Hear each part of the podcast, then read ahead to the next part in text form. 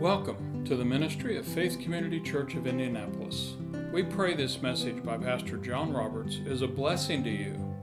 To learn more about Faith Community Church, please visit us at fccindianapolis.com. The first verse I want to look at is where we started four weeks ago, uh, or excuse me, I guess it was five weeks ago, uh, Proverbs 18:21, which Solomon says very clearly death and life are in the power of the tongue, and those who love it will eat its fruit.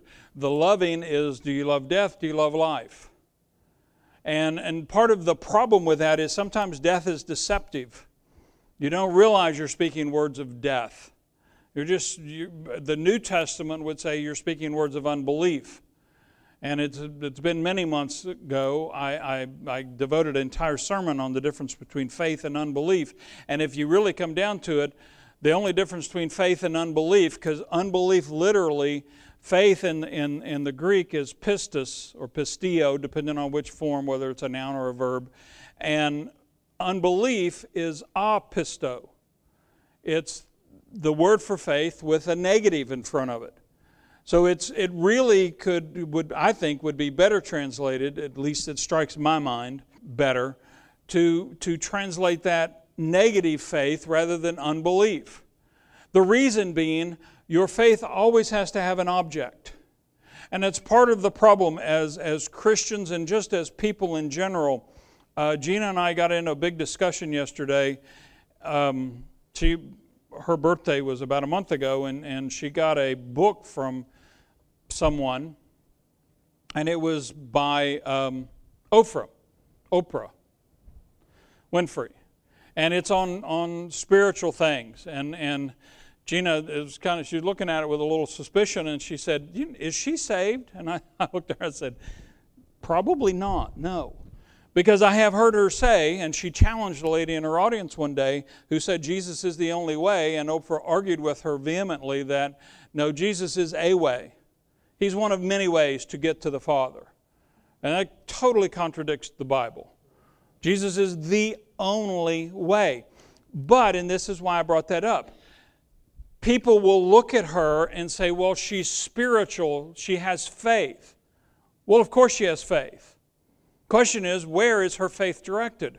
Her faith is directed in a generality and a principle of, well, I believe in God James had an answer for that. He said, You believe there's one God? You do well. Even the demons believe and tremble. Believing that there is a God, believing that there is a Father and that His Son is Jesus, and believing that Jesus is the only way will still earn you to hell, a, a trip to hell until you surrender to Him. It's not believing in Jesus, it's surrendering your life to Him and declaring that His life is your life and your life is His life. That's how you get born again. But we have, sometimes we, we don't see death as true death. We see it as, well, I'm, I'm, I'm having faith, I'm believing for this. Well, what's your proof? Hebrews chapter 11 says that, that faith is the substance of things hoped for, the evidence of things not seen. Evidence means you got some proof. Where's my proof that what I say is going to happen in my life is going to happen? When I was unsaved and I said, Jesus, I trust you. I believe that you are the Son of God, and I commit my life to you, and I want you to come and be a part of me, and I want to be a part of you. Now, I was eight years old. It wasn't nearly that sophisticated. I just said, Jesus, come into my heart. That was it. You know, it doesn't take a lot of theology to get saved. But when that happened, how did it happen? Because someone told me the truth and I saw him, but I surrendered to him. That's the difference. You can be deceived and think that what is darkness is actually light. But it all comes down to our, our mouths. He says it right there. Death and life are in the power of the tongue. Let's go um, to James chapter 3. Let me make this general point. Before that, where we are in our lives, how your life is right now, is the result of the words that we've spoken in the past and what we've believed in the past, whether it was unbelief, which is putting faith in things besides what God's Word says. Negative faith is believing, having faith, but you're believing in the wrong thing. I, I, I get up this morning and my head hurts, I got the sweats, my throat hurts, and, you know, I'm, and this literally didn't happen. I'm using this as an example. And I crawl out of bed, I go in, I look in the bathroom, I just feel, you know, it's like somebody shoot me. I'm, I'm sick. And I turn to Gina and I look at her and I say, I'm sick. I'm sick. Well, what am I doing? I'm looking at my circumstances and declaring that my circumstances are actually how I am. Well, if you got a fever and you're sweating and you feel cruddy, Aren't you really sick? Well, I have, those are facts about the condition of my body at that moment. But if I agree with those conditions, I've just put my faith that this is where I'm going to stay. If I go to the Word, we just read it earlier, Psalm 103, one of His benefits is that He heals all of our sicknesses. So my faith has to be in that Word, and I look at myself and I say, Body, you're going to have to get in line with the Word. I don't deny that I have a fever. I don't deny that I feel cruddy. I don't deny that my throat hurts. I don't deny any of my symptoms. But I do deny their right to be in my body and to enforce themselves on me and stay as long as they like. And so I have to take my words and start saying, No, God says that I am healed. God says that my body stands in health, perfect health, top to bottom. And I have, and now the war's on. And I have to do warfare with my words. And if I'll give you Gina's and my our, our experience through the years, what how we saw this play out in our lives when our kids were little, we finally got a hold of the truth that God has already healed us. He took care of healing at the cross. When we got that revelation, we started declaring. Our kids would wake up and they wouldn't feel well. We'd start declaring that they were healed. Now, I wasn't so foolish to not seek medical help for my kids. Or if they had a fever, I'd give them Tylenol, whatever the doctor said, to make them feel better. I'm not going to make my kids suffer while I learn how to stand in faith and see their healing come about. I'm willing to suffer and just stand and believe God to see things change. But I'm not going to make my children feel bad and allow them to feel bad while I'm learning. But what we saw is when we first started doing that, we didn't see a lot of change immediately. But then as months and years went on, we would, would see flu season would come, come and one of us, all of us, some of us would get the flu, and instead of lasting three weeks, it lasts three days. We'd get sick, we'd start declaring, and it would be gone quickly. We couldn't keep it from coming in at all, but we saw quicker recovery all the time. And we, we, we started shortening that period. We saw some things, they just don't come anymore. They just, that, that's something that used to plague us, it doesn't plague us anymore. Occasionally it'll try to rear its head, and when it does, if we're smart and we catch it, because sometimes you don't recognize that it's there until it gets a good head of steam. Then you go to the Word and you say, No, wait a minute, stop. You used to have a, a hold on me, but you don't have that hold anymore. You can't come do this. No. We settled this ages ago. But if we don't say it, we're never going to see it. Proof of it, James 3, we're going to start in verse 1. My brethren, let not many of you become teachers, knowing that we shall receive a stricter judgment. For we all stumble in many things. If anyone does not stumble in word, he is a perfect man. Better translation would be he is a mature man, able also to bridle the whole body. Indeed, better translation would be now if we put bits in horses, he's comparing this. If we put bits in horses' mouths, that they may obey us, and we turn their whole body, Look also at ships, although they are so large and are driven by fierce winds, they are turned by a very small rudder wherever the pilot des- desires. James is making the point here we have bodies. If we're perfect, if we're not going to stumble If we're mature, we're not going to stumble in our words. And our words, our tongue, will direct our life. Just like a bridle directs a horse, just like a tiller dri- um, drives and, and directs a ship. Wherever you point it, that's where it's going to go. Your mouth does the same thing for you. Proof of it, go to Romans chapter 10, and this is, this is all review, and I'm going to try to get through it quickly, although I'm not doing a good job so far. Romans chapter 10, this is Paul, verse 1 says, Brethren, my heart's desire in prayer to God for Israel is that they may be saved. For I bear them witness that they have a zeal for God, but not according to knowledge. This is where a minute ago I, I mentioned about people like Oprah, Oprah who um, have faith and they're, they're spiritual. They have a zeal to, to, for God, but it's not according to knowledge. You need to, that's why, and I don't, I, I'm not going to argue theology with very many people. Because I also realize that, I said a minute ago, you don't have to have a lot of theology, correct theology, to get saved. Remember, the first century church didn't have the New Testament at all. And thousands of people got saved. They, they completely upended the Roman Empire with no part, none, none of the New Testament. They had some really screwy theological stances in some of the churches. They got off. Now, that's not good but it's also, we don't have to have our theology perfect to get saved and to walk in God's blessings. Thank God we don't have to have our theology perfect. If we had to have our theology perfect, guess what? Ain't none of us going to make it.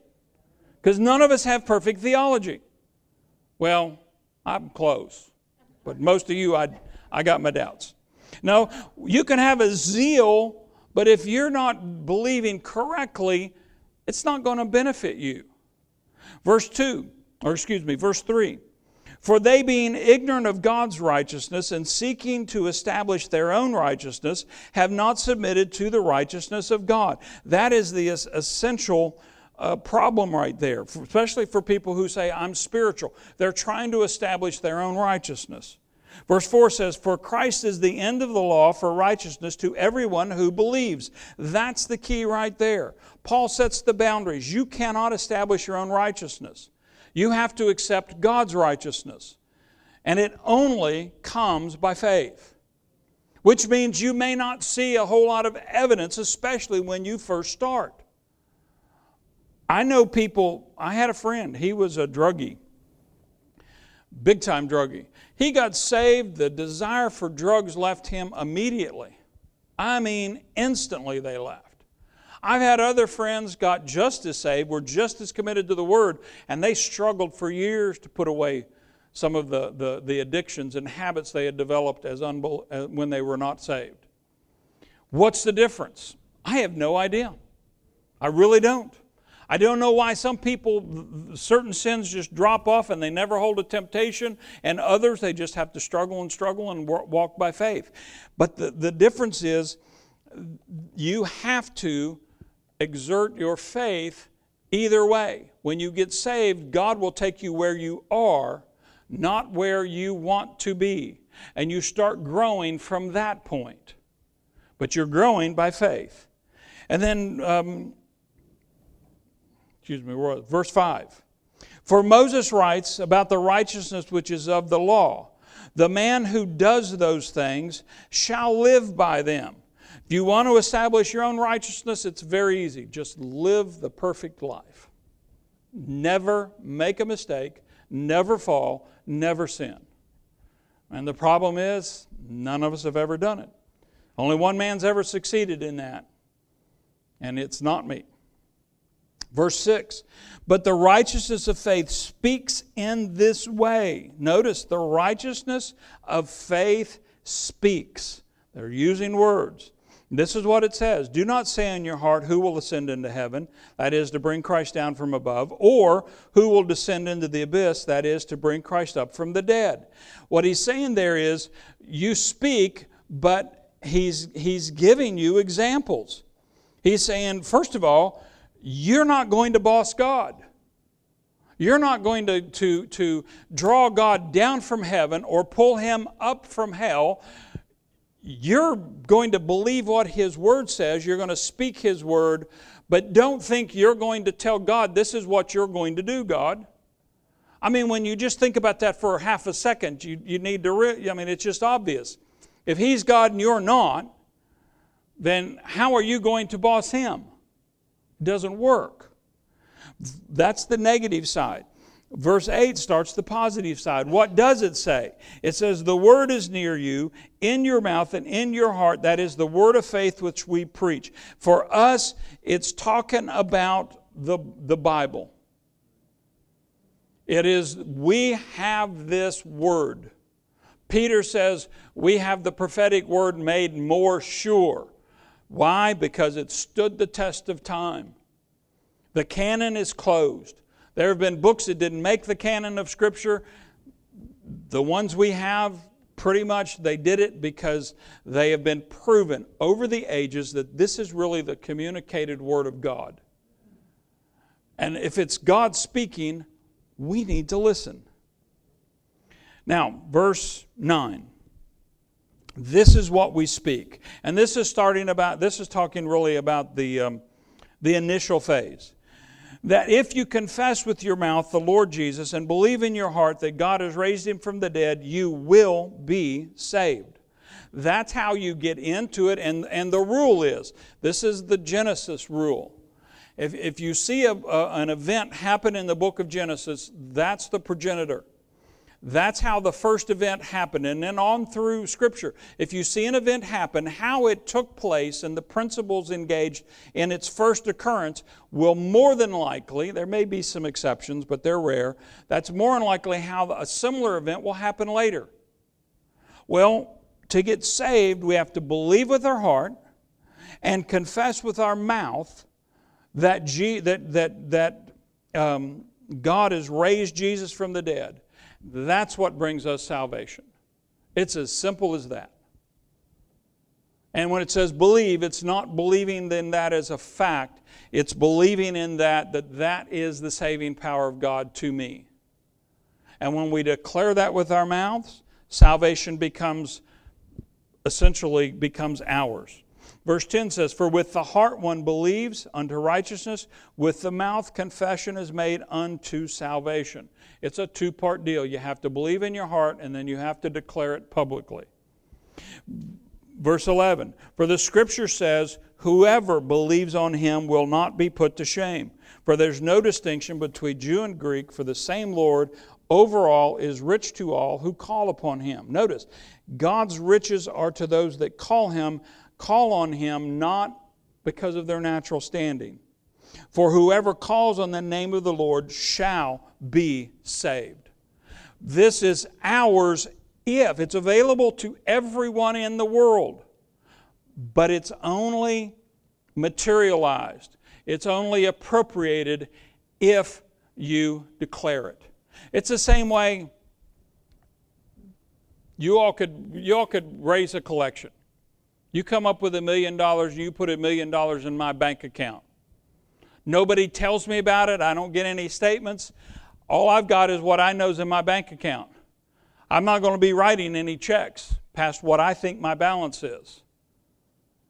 But if you tell me I've put a million dollars in your bank account and I believe literally that you put it there, I can start writing the checks with confidence that the bank will transfer the money and do whatever that I need that money to do. But it comes down to I believe you first. Do I believe that the finances and the, and the funds are there, but I can believe it all day and all night. If I never write the check, the bill doesn't get paid. I have to believe in my heart, but then I have to write the check. That's my confession. That's what I say. And it works in every area of your life, just like it works how you got saved. You got saved by declaring it salvation. In fact, you look in the New Testament, in the Gospels, most of the places where it talks about healed, it's using the Greek word sozo. The Greek word sozo is what gets translated here in, in Romans for salvation. It's soterion. It means saved, healed, delivered, health. It's translated, all of those are translated from one, that one little word. When you got saved, you also got healed. When you got saved, you also got delivered. But are you going to declare that that's how it is in your life? Hebrews 11:3. We already referred to Hebrews 11:1. Hebrews 11:3 By faith we understand that the worlds or the ages were framed by the word of God, so that the things which are seen were not made of things which are visible. We've gone over this before. It's the, the, the faith there that they're talking about is the faith of the elders. They're going to go through some of them in this heroes of faith in the rest of chapter 11. They framed, they designed, and operated in their world by what they said. God said, This is how it will be. They agreed with it, and that's how it was. It wasn't that they lived it perfectly, they didn't. If you go through and read the patriarchs, man, they were, they were as big a mess as we are, in some cases, a lot more of a mess than we are. And yet, they took that word that God gave them and they just kept applying it and kept applying it and kept declaring it, kept walking it out and they made progress and they framed their entire life on one word from God. And yet we've got the entire New Testament, the entire Old Testament, and sometimes we, we, we throw our hands up and say, God, why is life so hard? Well, life's always hard.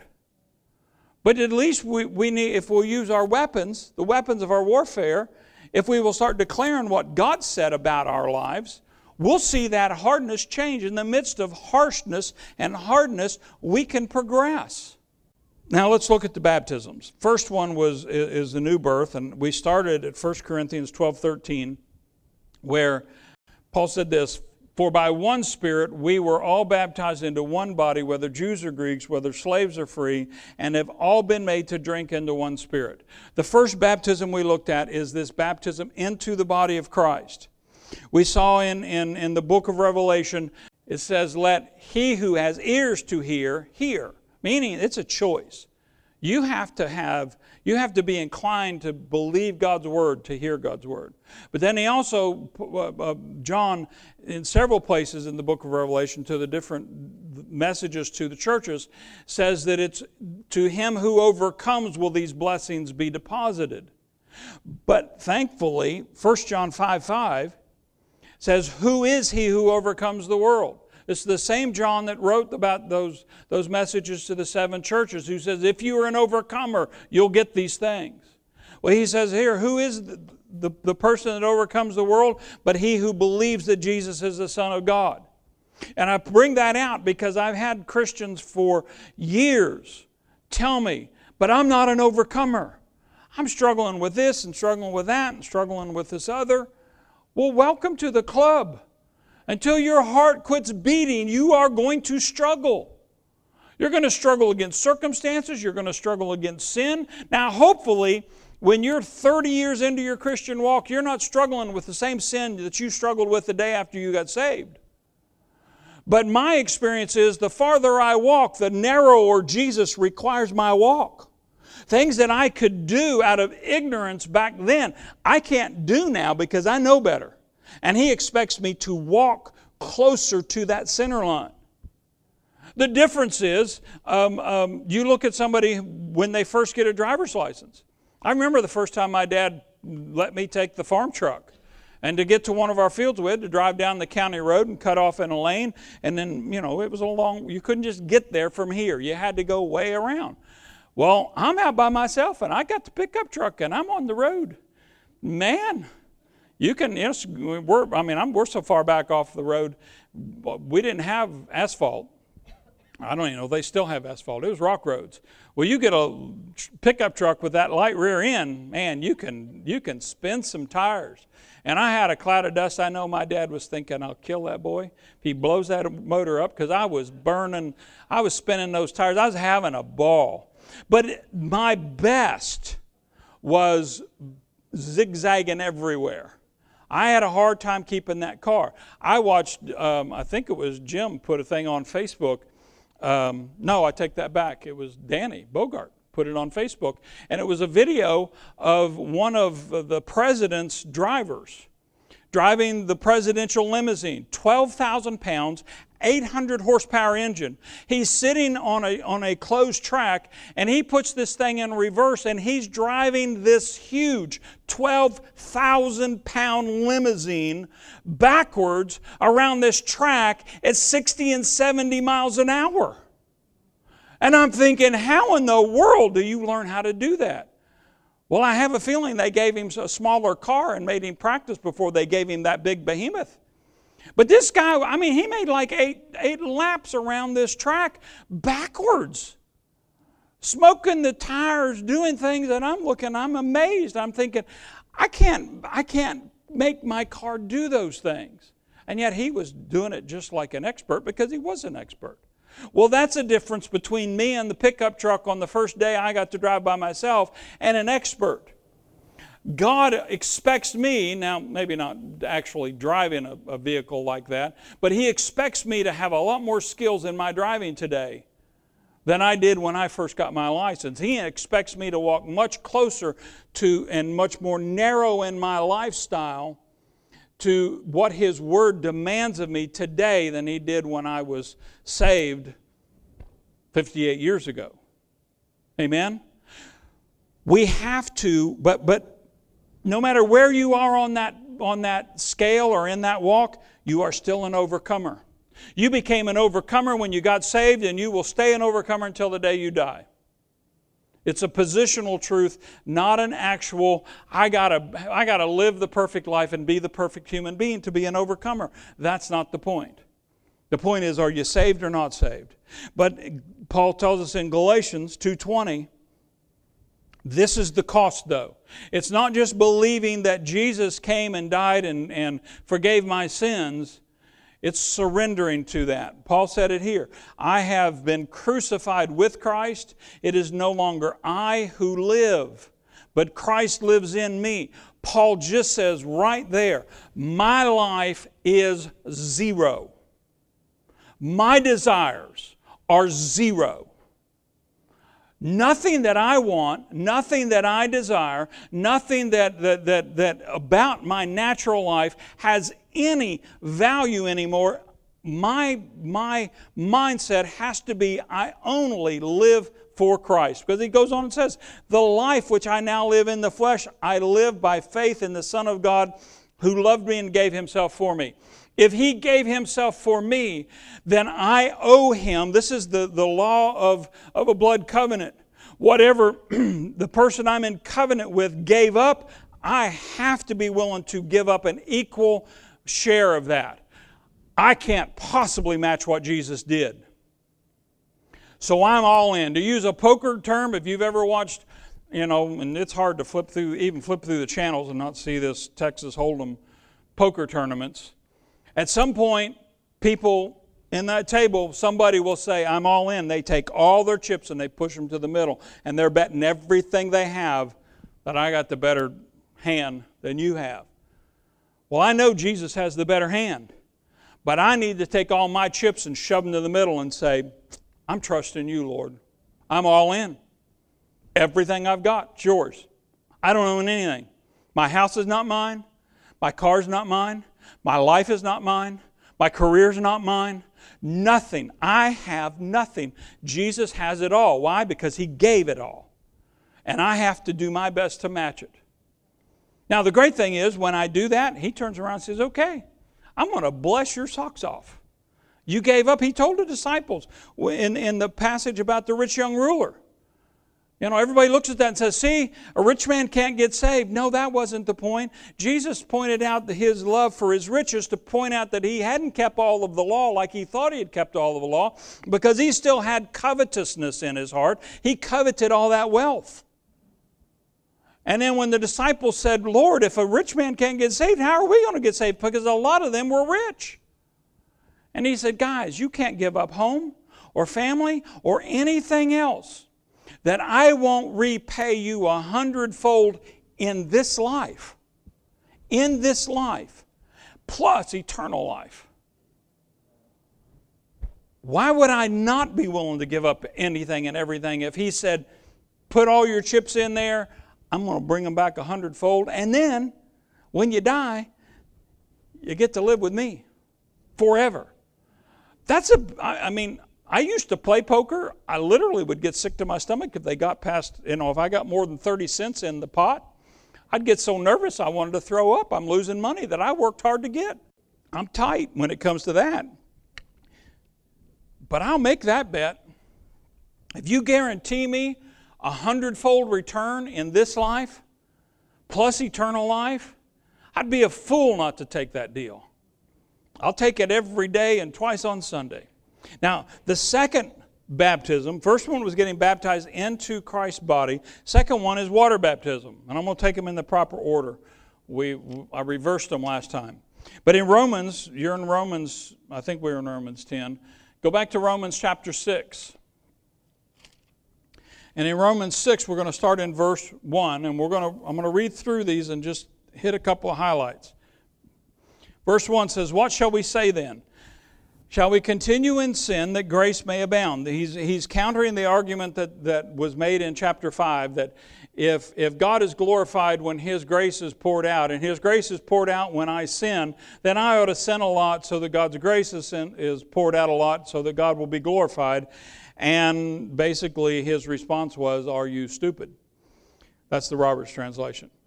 So, verse 1, he, he's, he's saying, All right, what are we going to do with that? Shall I continue in sin that grace may abound?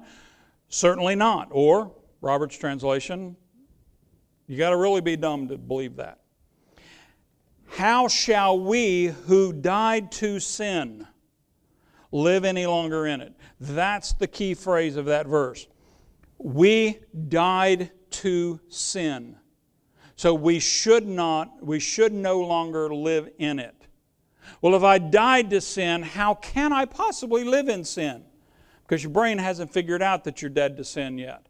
That's that sanctification process. If you remember months ago, we talked about Mr. Scofield said that, that, that salvation is in three tenths. We have been saved, we are being saved, and we will be saved. I have been saved in my spirit. I will be saved physically. I'll get a brand new body when Jesus comes back. Looking forward to that one. I, that today would be a good day for that. But in between that new birth experience and that new body, I've got progressive salvation, which is the process of sanctification. I need to, to convince myself that I'm dead to sin. I can't, I can't live in sin anymore.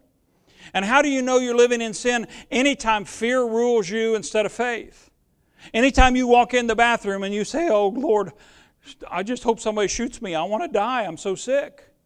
Well, if that's your declaration, then you're, in, you're living in fear and you're, you're not confessing your faith. You're not declaring what God's Word says about you. And suddenly you're living in sin. Now, that does not, don't, don't misunderstand me. I'm not saying it's a sin to get sick. What I'm saying is how you react to sickness can either be in faith or be in, in unbelief. And anytime you get in unbelief, that is sin. But it's also you have to understand that God, God judges that by your maturity level. And for those that are immature or those that just simply, some it's not immaturity, they've just chosen to believe. There are the cessationists out there. When the last apostle died, there's no more miracles. God is not showing up on the earth, He's not doing stuff today. Everything's intellectual. You get, in, you get saved by reading the Bible, having an intellectual understanding, and intellectually accepting what Christ does. And it's an inward work, and you're just going to live by your wits and the best you can get along, and hopefully the doctors can help you because you, you can't believe for God to heal you because He doesn't do that anymore. Well, that's not how I read the Bible. And if you want to believe that, that's fine, but I'll tell you, you, you will get what you believe. Those, but the, the amazing part is, I've had some people tell me, "Oh, I'm, I'm especially with with with sickness, I'm suffering for Jesus." And it's like, okay.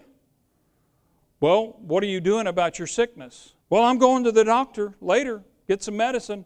Now, wait a minute. If God wants you to have this sickness, and He's going to get glory out of this sickness, and this is His will, why would you go to the doctor and get out of God's will? You need to stay sick just as long as you can and suffer just as much as you can so God will get lots of glory.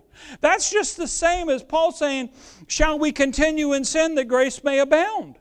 Are you stupid?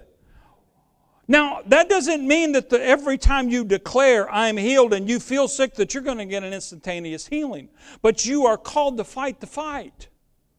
You are called to resist sickness. You're called to resist sin. That's the whole problem with, with the modern church, and I'm, I'm not including all of the churches, but there is a certain set of churches today that they want to do away with sin. Homosexuality is not a sin, drunkenness is not a sin. Getting high on drugs is not a sin because if we, if we declare those sins, then we have to resist them. And this is how God made me, and I don't want to have to resist that. I just want to go with the flow. Well, you can go with the flow and you're going to reap from your sin.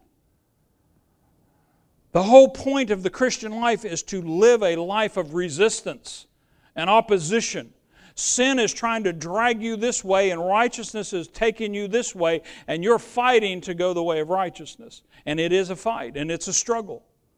It's the reason when, when God renamed Jacob, he named him Israel. The name Israel means struggle. Jacob wasn't perfect, but he did learn I'm not doing what I used to do, I'm struggling to follow God. Well, we have that same struggle. Now, verse 3 said, We who died to sin live any shall we who died to sin live any longer in it or do you not know that as many of us as were baptized into Christ Jesus were baptized into his death therefore we were buried with him through baptism in the death this is water baptism that just as Christ was raised from the dead by the glory of the Father even so we also should walk in newness of life that's the point the point isn't that we died with him so much as that we were resurrected with him, and now we need to walk in that newness of life. Our emphasis is, is thank God for the death of Jesus, and I thank God that I did die with him. But I don't want to stay there. I want to resurrect to new life. And I'm going to walk in that newness of life.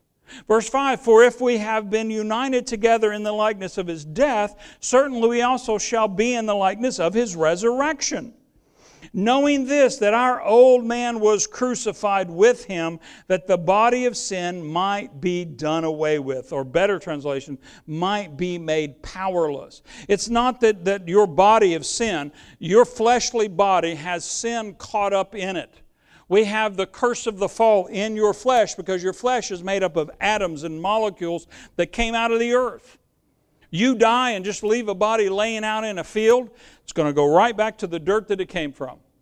And 10 years from now, you won't be able to tell there was a body there. You'll just see richer soil because those, those molecules will go back into the soil. That soil has the curse of the fall in it. Your body has the curse of the fall in it. That's why when, we, when Jesus comes back, he gives us a brand new body made out of stuff that has no curse on it. That's why it, it'll live forever. That's why I'm looking forward to it. But now we have to know. N- notice first the very first part of verse 6. Knowing this. This thing starts with knowledge. I have to know that my old man was crucified because sin no longer has power over me. Why? So that I should no longer be a slave of sin. But he who has died has been freed from sin. For now, if we died with Christ, we believe that we shall also live with him, knowing that Christ, Christ, having been raised from the dead, dies no more. Death no longer has dominion over him. And this is the key. For the death that he died, he died to sin once for all. But the life that he lives, he lives to God. And that's what we're called to do. He said it right up there in verse 2. How shall we who died to sin live in it any longer? If Christ died to sin once for all, he's never going to die again. He's never going to be subject to death again. And remember, the death that he died, he died voluntarily. The Romans did not kill him, the Jews did not kill him. He accepted death. There's a big difference between someone killing you and you saying, I will allow death to take me.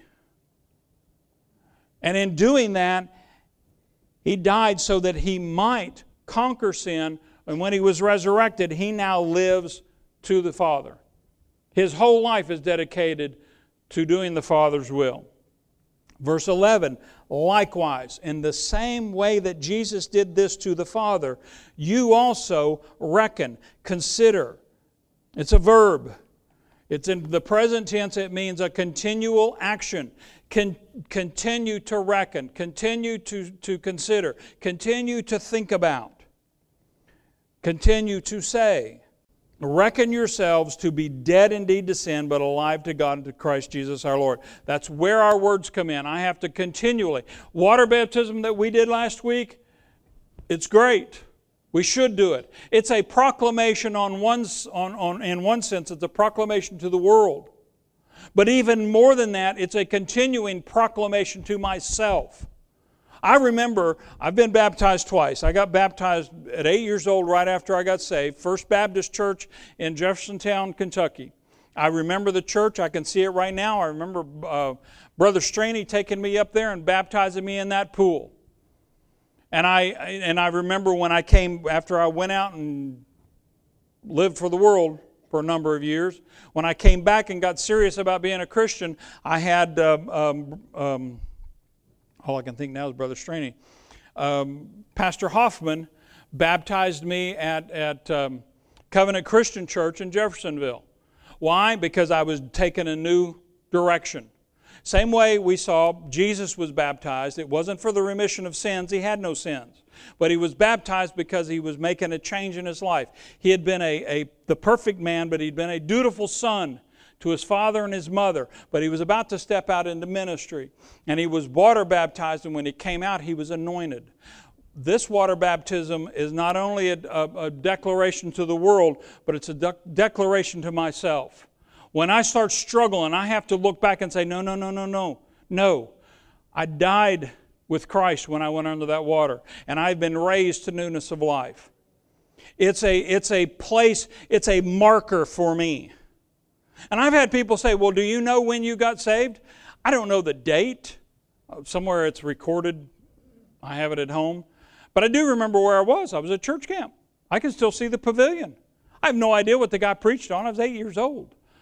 But I went forward, said, Yes, I want to get saved.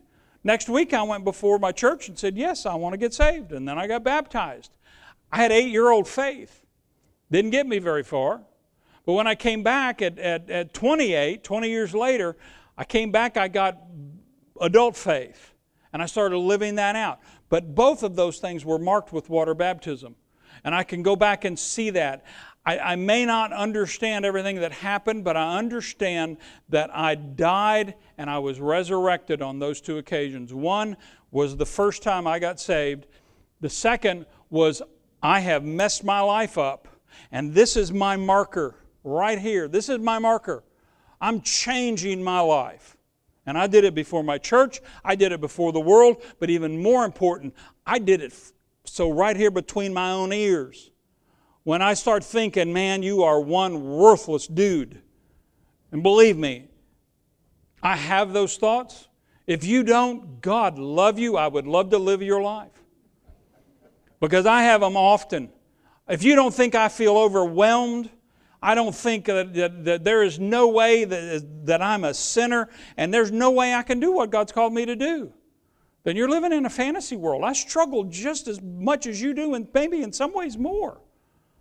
But I have to grab when I get that way. In fact, I told my wife, we had a big long discussion one night. Lord have mercy. I'm, if you know anything about me, 8.30, I'm, I'm looking for a bed to lay down on. 9 o'clock, I'm asleep. We're talking at 12:30 at night. I'm a zombie. But I, in the midst of this discussion between us, I looked at her and I said, Thank you for not giving up on me. Because I'll tell you, I had given up on myself. I was ready to quit. I was ready to quit not only the ministry, I was ready to quit being a Christian. I'm just, forget it, it doesn't work. I can't do this anymore. And my wife did what good wives do. She grabbed me by the ears and said, Straighten up, Buster. And, you know, and I told her, I was honest. Thank you for not giving up on me. Well, that's part of what the, the husband and wife do for one another.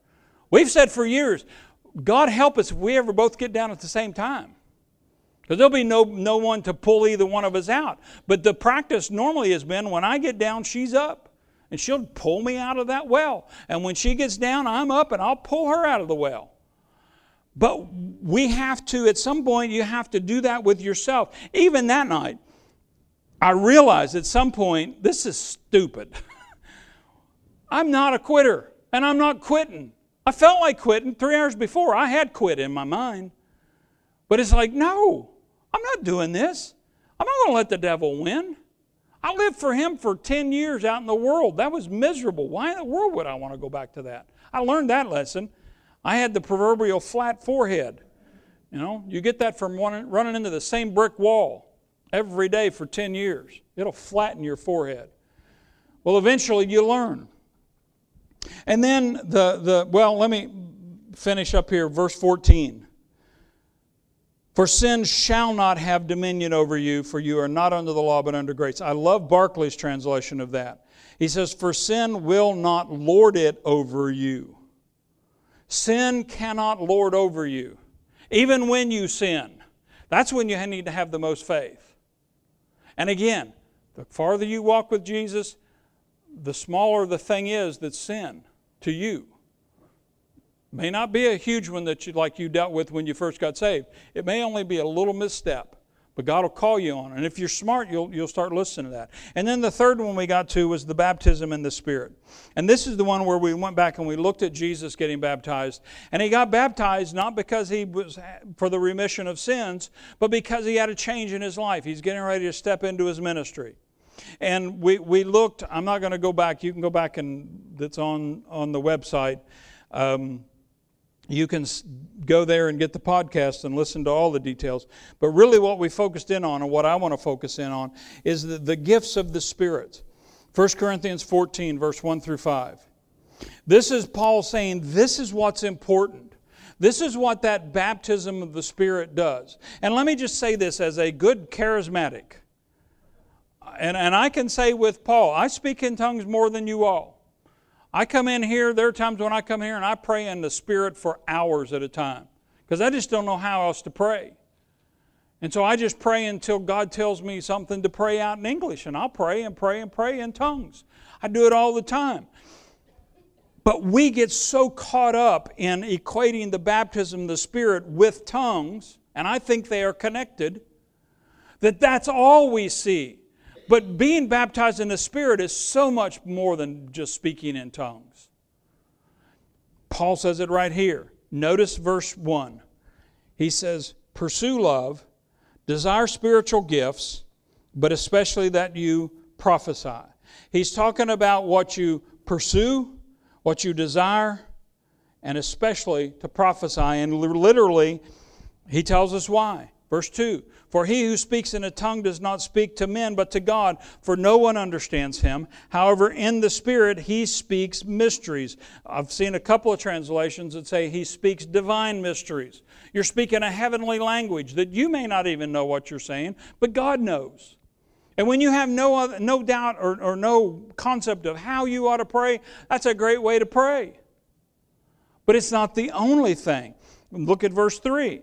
But he who prophesies speaks edification, exhortation, and comfort to men. When I pray in tongues, I'm praying to God. And sometimes God will give me the interpretation for what I need. And He'll say, I'll finally get it in my head. This is how I need to pray over this situation. But when I prophesy, I'm speaking to men. And what I do is I edify. Literally, that means to build a house, it means to add a second floor to a, to a one floor or a one story building. I'm building people up. I'm exhorting them. That's paraklesis. It means I'm taking on the role of the Holy Spirit. I come alongside and I encourage. I speak courage into their life. It's just like the coaches we, have all had at one time if you've been involved in sports. They, I, I love um, I think it's Giants, the one Christian movie about the football team. And they have the guy who he's kind of a little bit of a slacker. And he tells him they put a blindfold on him and, and put a kid on his back and they're going to have him do this crawl. And he says, How far do you think you can go? He said, I can go 20 yards. Well, I can't go any farther than that, though. He says, puts a blindfold on so he can't see where he's going. He puts a kid on his back and he said, okay, now start crawling. And the coach is going along, encouraging him, don't stop, don't stop, don't stop. You can do this. You got more in you. You've got more in you. And when the kid finally stops, he takes the blindfold off. He's gone 100 yards five times farther than he thought he was capable of doing.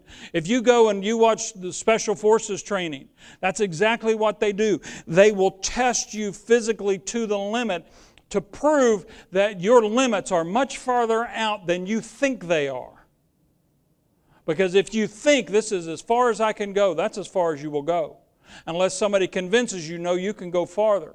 And it may take some mental toughness to get that farther. That's what exhortation does. It's encouraging people, don't give up. That's exactly what Gina did for me the other night. I, I, expressed it, she grabbed my ears and said, you know, buck up, buddy. Well, it was a little more gentle than that. But that's, that's exhortation. You know, sometimes it's, and, and it depends on the person you're dealing with. Sometimes they, you know, they need just need a good swift kick in the butt. Sometimes they need somebody to come along and say, you, you can do this. You have the capacity to make this work. And then comfort is you come along and it literally it's it's paramythia Para means to come alongside. Mythia is where we get the word for myth. It means to tell a story. You come along and you, you talk to them and you tell them the, a story of their life. You say, This is what God wants for you, and this is how this is going to end. Paul says it in, in Ephesians chapter 6, where he's talking about the armor of God. He says, When you've done all to stand, stand therefore. And then he goes into the armor. That stand, therefore, when you've done all to stand, just stand we look at that and, and we look at that and we think, well, that's just saying when you've done everything you know to do, you're just going to have to stand there and tough it out. No, that's not what that means. Paul's saying, when you've done all to stand, then stand. The implication is when you've done all to stand, you're going to be standing at the end of this fight. When this thing's over, your opponent's going to be on the ground and that's your circumstances, feelings, sickness, disease, the devil, you, whatever's opposing you. When this fight is done, you're going to be standing the victor because Jesus has already conquered this and you're going to be able to walk it out. That's comfort. That's telling you you're, you are a winner and you are going to do this. And you're, you, can, you can make it. Let's go on. Verse 4. He who speaks in a tongue edifies himself, but he who prophesies edifies the church. I wish you all spoke with tongues.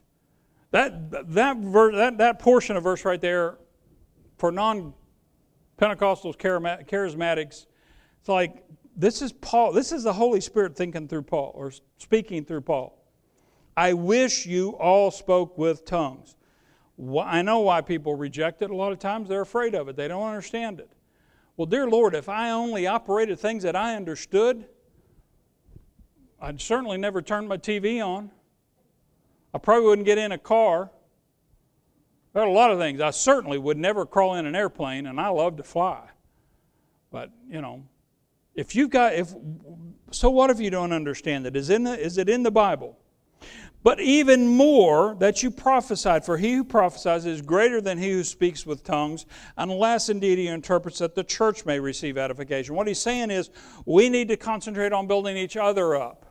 He's not saying that, that it's a binary choice. You either get tongues or prophecy. No, you ought to have both. And if you're going to prophesy, praying in tongues will help you prophesy. The ultimate end of any of it, though, is it, it, uh, uh, Jude said it. He said, building yourselves up on your most holy faith, praying in the Holy Spirit, praying in tongues. The whole point of me praying in tongues and, and, and praying out mysteries to God is to build myself up so that I can help build others up. It's not to make myself a spiritual giant, it's to be able to help somebody. And then Ephesians 4, because we're talking about the baptism of the Spirit. This is the anointing. How God anoints you, the same way He anointed Jesus. We're going to start in verse 15. And this is Paul encouraging us to, to Walk in unity in chapter 4 to, to he talks about the spiritual gifts. And in verse 15, he comes back to speaking. He says, Speak the truth in love, that we may grow up in all things into him who is the head, Christ. That is the whole point of everything we, we say to help myself grow up and then help others grow up. And then verse 16 from the whole body, joined and knit together by what every joint supplies, according to the effective working by which every part does its share, causing growth of the body for the edifying of itself in love. Everything we do, but especially speaking the truth in love, is to grow up the body of Christ. Because you may think you're a zero in the body of Christ, but it says right there that, that we may knit together by what every joint supplies. If you're a part of the body, you have something to give to the body. And if you don't give it, the body won't get it. And we're going to be deficient. Verse 17 This I say, therefore, and testify in the Lord that you should no longer walk as the rest of the Gentiles walk in the futility of their mind. Get out of your head and get into the Bible having their understanding darkened, being alienated from the life of God because of the ignorance that is in them, because of the blindness of their heart, who, being past feelings, have given themselves over to lewdness to work all uncleanness with greediness, but you have not so learned Christ. If indeed you have heard him, and have been taught by him as the truth is in Jesus. And this is the key right here that you put off concerning your former conduct the old man which grows corrupt according to the, the deceitful lusts. And this is where I'm heading. And be renewed in the spirit of your mind. That, that word there, renewed, it's, it's, again, it's in the present tense, which means it's a repetitive motion or a repetitive action. A better trans- way to translate that is to be being renewed continually. Be renewed in the spirit of your mind. And that you put on the new man which was created according to God in true righteousness and holiness. This is similar to the verse we looked at last week about working out your own salvation. You take what God's put on the inside of you and you work it to the outside. You take that salvation, what God said, this is yours. And you say, okay, I'm going to live that way. I'm going to act that way. I don't know how, but God will help me because it's His idea, it's not my idea. And then He says, Here, here's a real challenge for some of us. Therefore, put away lying.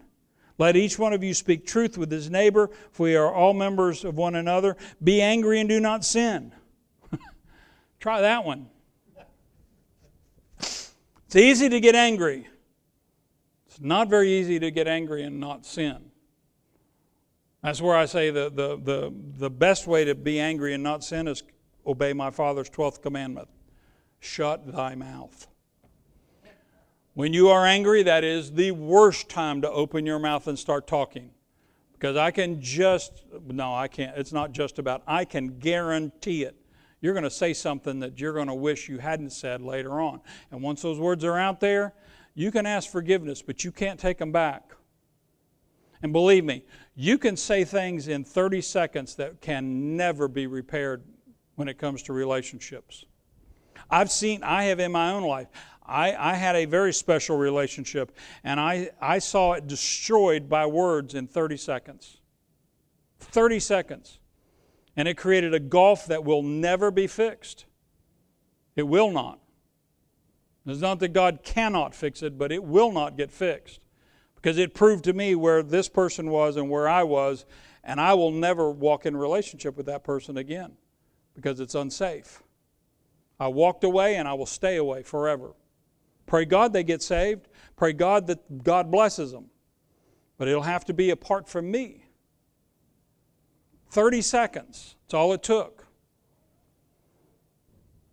I don't want to be the one that, that does that to a relationship. So sometimes you just need to not say anything. Mama's rules. If you can't say something good about somebody, don't say anything at all. Mama was right. Thank you so much for joining us today.